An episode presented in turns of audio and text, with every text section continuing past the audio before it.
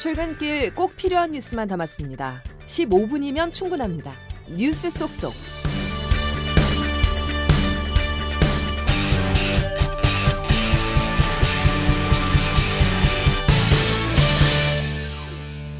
여러분 안녕하십니까? 사법부 전산망이 북한 해킹 조직 라자루스에 해킹됐다는 연속 보도로 12월 8일 금요일 CBS 아침 뉴스 시작합니다. 해커 조직이 뚜렷한 목적을 가지고 대법원 전산망에 침투했을 가능성이 제기되고 있습니다. 특정 단어들로 검색해 데이터를 빼내는 수법을 활용했기 때문입니다. 김승모 기자의 단독 보도입니다. CBS가 단독 입수한 대법원의 대외비 보고서에는 북한 라자루스로 추정되는 해커 조직의 해킹 수법이 담겨 있습니다. 라자루스는 우선 wget 명령어로 HTTP 사이트에서 파일을 내려받기 했습니다. 홈페이지 주소 앞에 이 명령어를 입력하면 서버에 저장된 홈페이지 내용을 가져올 수 있습니다. 특히 여러 파일에 포함된 공통의 문자열을 골라 하나의 파일로 저장하는 명령어도 활용했습니다. 라자루스가 방대한 사법부 전산망에서 원하는 내용을 골라 빼갔을 가능성이 제기되는 대목입니다. 예를 들어 국가보안법이나 삼성전자, 살인 등을 검색한 뒤 이 문구가 담긴 자료를 하나의 파일로 묶어 외부로 빼돌렸을 수도 있습니다.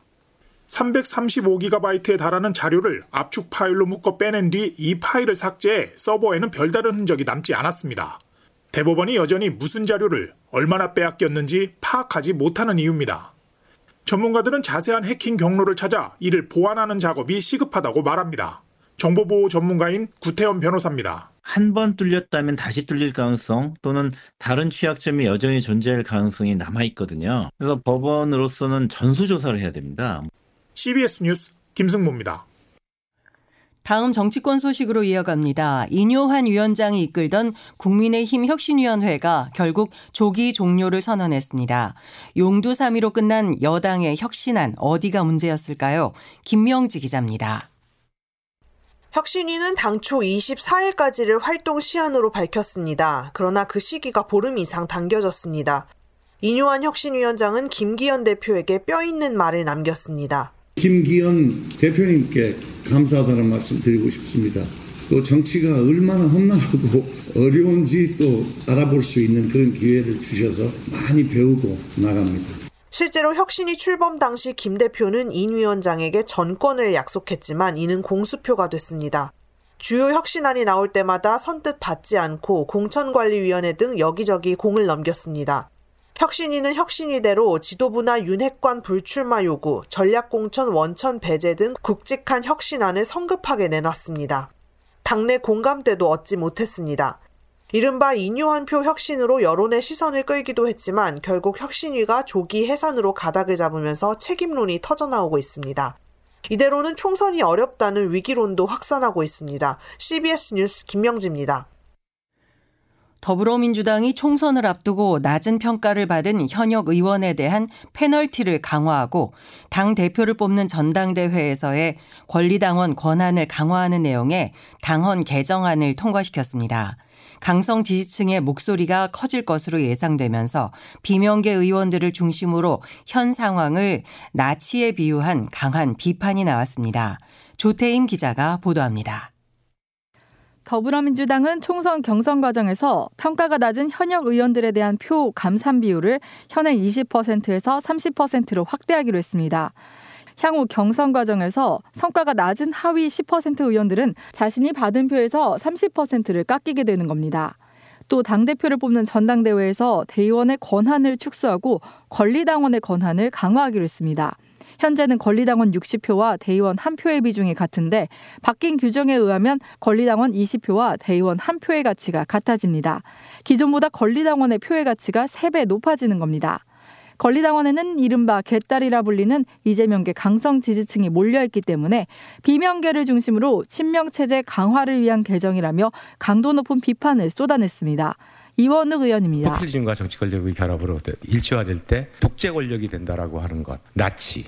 그리고 황교안 자유한국당 대표와 태극기 부대와 이런 가운데 당 밖에서는 문재인 정부 당시 총리들이 현 상황에 대한 쓴소리를 잇따라 내놓고 있습니다. 이낙연, 김부겸, 정세균 전 총리의 연대설이 제기되는 가운데 정세균 전 총리가 당을 향해 민주주의가 실종됐다고 쓴소리를 한 사실이 처음으로 공개되기도 했습니다. CBS 뉴스 조태임입니다. 민주당 전당대회 돈봉투 사건으로 송영길 전 당대표가 오늘 피의자 신분으로 검찰에 출석합니다. 검찰은 송 전 대표에 대한 조사 뒤 금품을 받은 의혹이 있는 의원들에 대한 소환 조사도 진행할 예정입니다. 내년 상반기 소아청소년과 전공의 205명을 뽑는데 53명만 지원하는 등 필수 의료 과목 대부분이 전공의 정원을 채우지 못한 것으로 나타났습니다. 양승진 기자의 보도입니다. 보건복지부가 지난 4일부터 6일까지 수련병원 140곳을 대상으로 내년 상반기 전공의 정기 모집 지원 결과를 발표했습니다. 모집 정원 3,345명에 3,588명이 지원해 107%의 지원율을 기록했는데 필수 의료 분야는 대부분 정원에 미달했습니다. 특히 소아청소년과는 정원 205명에 53명이 지원해 지원율 26%로 전체 과목 중 가장 낮았습니다. 소아청소년과와 함께 필수 의료 과목으로 꼽히는 응급의학과와 산부인과도 각각 지원율 80%와 67%로 정원을 채우지 못했습니다. 반면 성형외과 등 인기 과목은 이번에도 지원율이 오르는 등 희망자가 몰렸습니다. 정신건강의학과 179%, 안과 173%, 성형외과 166% 등 모두 정원을 훌쩍 넘는 지원율을 보였습니다. 복지부는 이런 결과를 바탕으로 오는 14일까지 수련병원이 필수 의료 과목에서 충분한 인력을 확보할 수 있도록 병원 간 전공의 정원을 조정할 방침입니다. CBS 뉴스 양승길입니다. 2018년 태안화력발전소에서 일하다 숨진 고 김용균 씨 사망사고에 대해 원청 책임을 물을 수 없다는 대법원의 최종 판단이 나왔습니다. 김 씨 측 변호인단과 유가족 등은 반발했습니다. 보도에 양형욱 기자입니다. 2018년 12월 한국서부발전 태안화력발전소에서 일하다 석탄운송용 컨베이어 벨트에 끼어 숨진 고 김용균 씨. 이에 대해 대법원은 산업안전보건법 위반, 업무상 과실치사 등 혐의로 기소된 한국서부발전 김병숙 전 대표에게 무죄를 선고한 원심을 확정했습니다. 유가족들은 산업 현장에서 실질적인 권한을 가졌는데도 안전관리 업무를 소홀히 한 원청 대표에게 책임을 물어야 한다고 주장해 왔습니다. 하지만 법원은 개별 설비를 점검하고 안전조치를 이행하는 구체적 의무까진 원청업체 대표에게 없다던 사측의 손을 들어준 겁니다.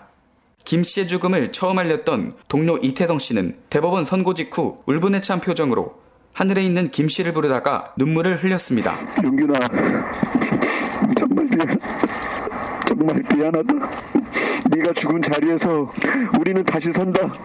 그리고 다시 싸우자. 김 씨 측 변호인단은 김 씨 사망 이후 재개정된 중대재해법과 산안법의 입법 취지를 재판부가 무용지물로 만들었다고 비판했습니다. 권한과 책임이 있는 자들의 고의를 이렇게 좁게 해석을 한다면 입법자의 취지를 다 무력화시킬 수 있는 법리가 계속해서 법원에서 추모 주간을 진행 중인 김용균 재단은 이번 주말 김 씨가 묻힌 마석 모란공원과 서울 보신각에서 추모 행사를 열 예정입니다.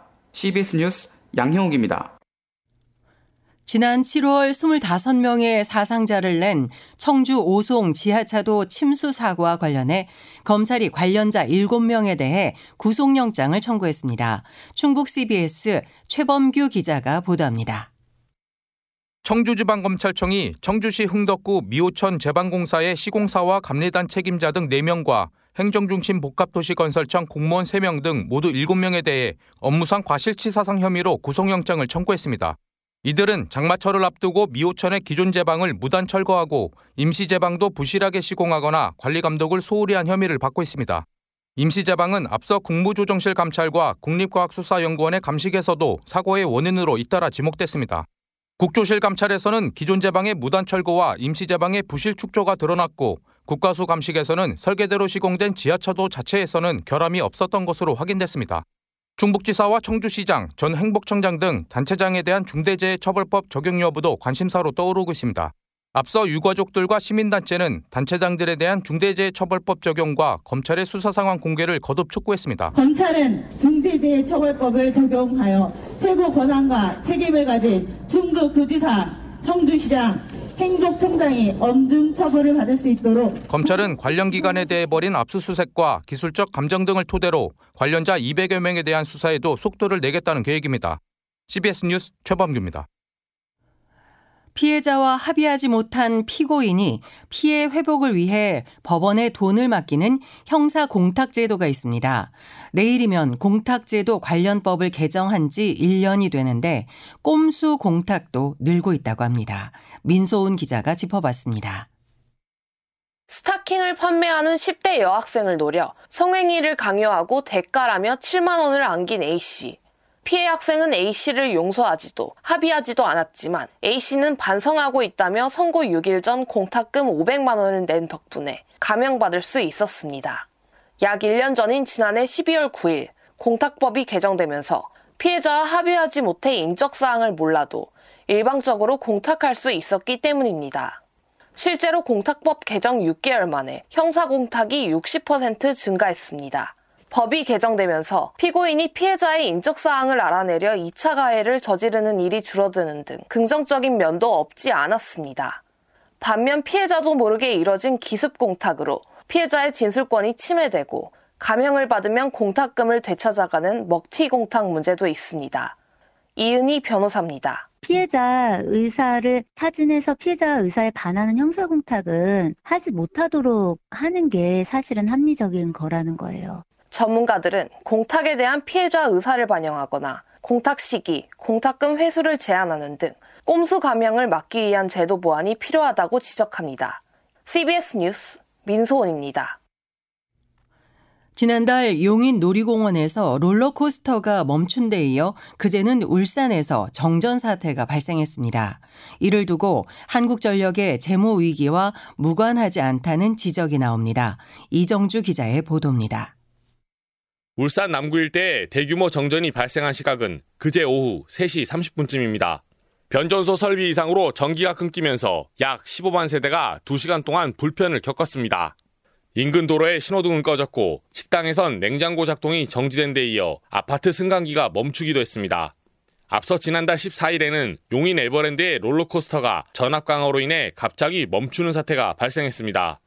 불과 한 달 사이에 이 같은 정전 사태가 발생한 것은 200조 부채에 시달리는 한전의 재무위기와 무관치 않다는 분석이 나옵니다.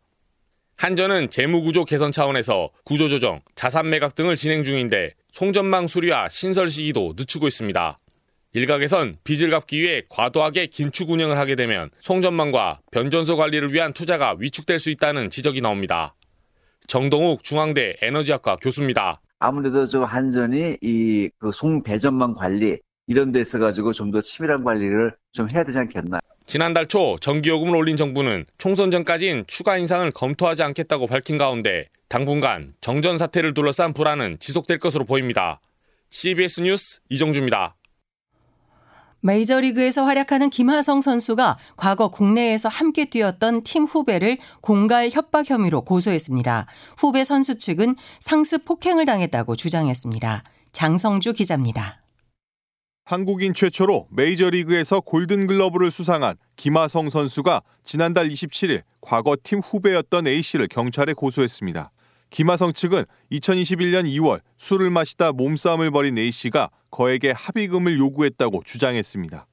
당시 4억 원을 주고 합의했지만 최근 김하성 선수가 귀국한 이후 A씨가 추가 금전을 요구했다는 입장입니다. 이에 대해 A씨 측은 김하성 선수에게 상습 폭행을 당해 합의금을 받은 것일 뿐 추가적인 금전 요구를 하지 않았다고 맞섰습니다. 그러면서 폭행을 당한 증거라며 얼굴과 목 등에 상처 입은 사진을 공개했습니다. 김하성 측은 상습 폭행은 사실이 아니고 사진도 김하성 선수와 무관하다고 반박했습니다. CBS 뉴스 장성주입니다. 정부가 킬러 문항을 배제하겠다고 한 2024학년도 대학 수학능력시험 채점 결과 국어, 수학, 영어 모두 지난해보다 최상위권 수험생들에게 까다로웠던 것으로 나타났습니다. 지난해 3명이었던 전 영역 만점자는 올해는 단 1명입니다.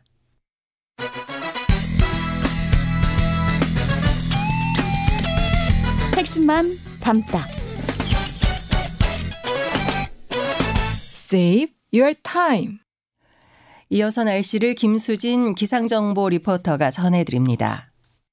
네, 오늘과 내일 따뜻한 남서풍이 불어오면서 마치 봄날 같은 포근한 날씨가 이어지겠습니다. 현재 아침 기온 서울 5.4도를 비롯해 대부분 평년보다 적게는 3, 4도에서 많게는 10도 이상 크게 높은 상태로 출발하고 있고요.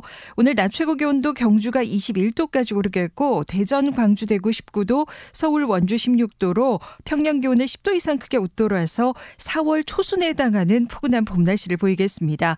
특히 오늘도 일교차가 10도 이상 클 것으로 보이기 때문에 체온 조절에 적절한 옷차림하시는 것이 좋겠습니다.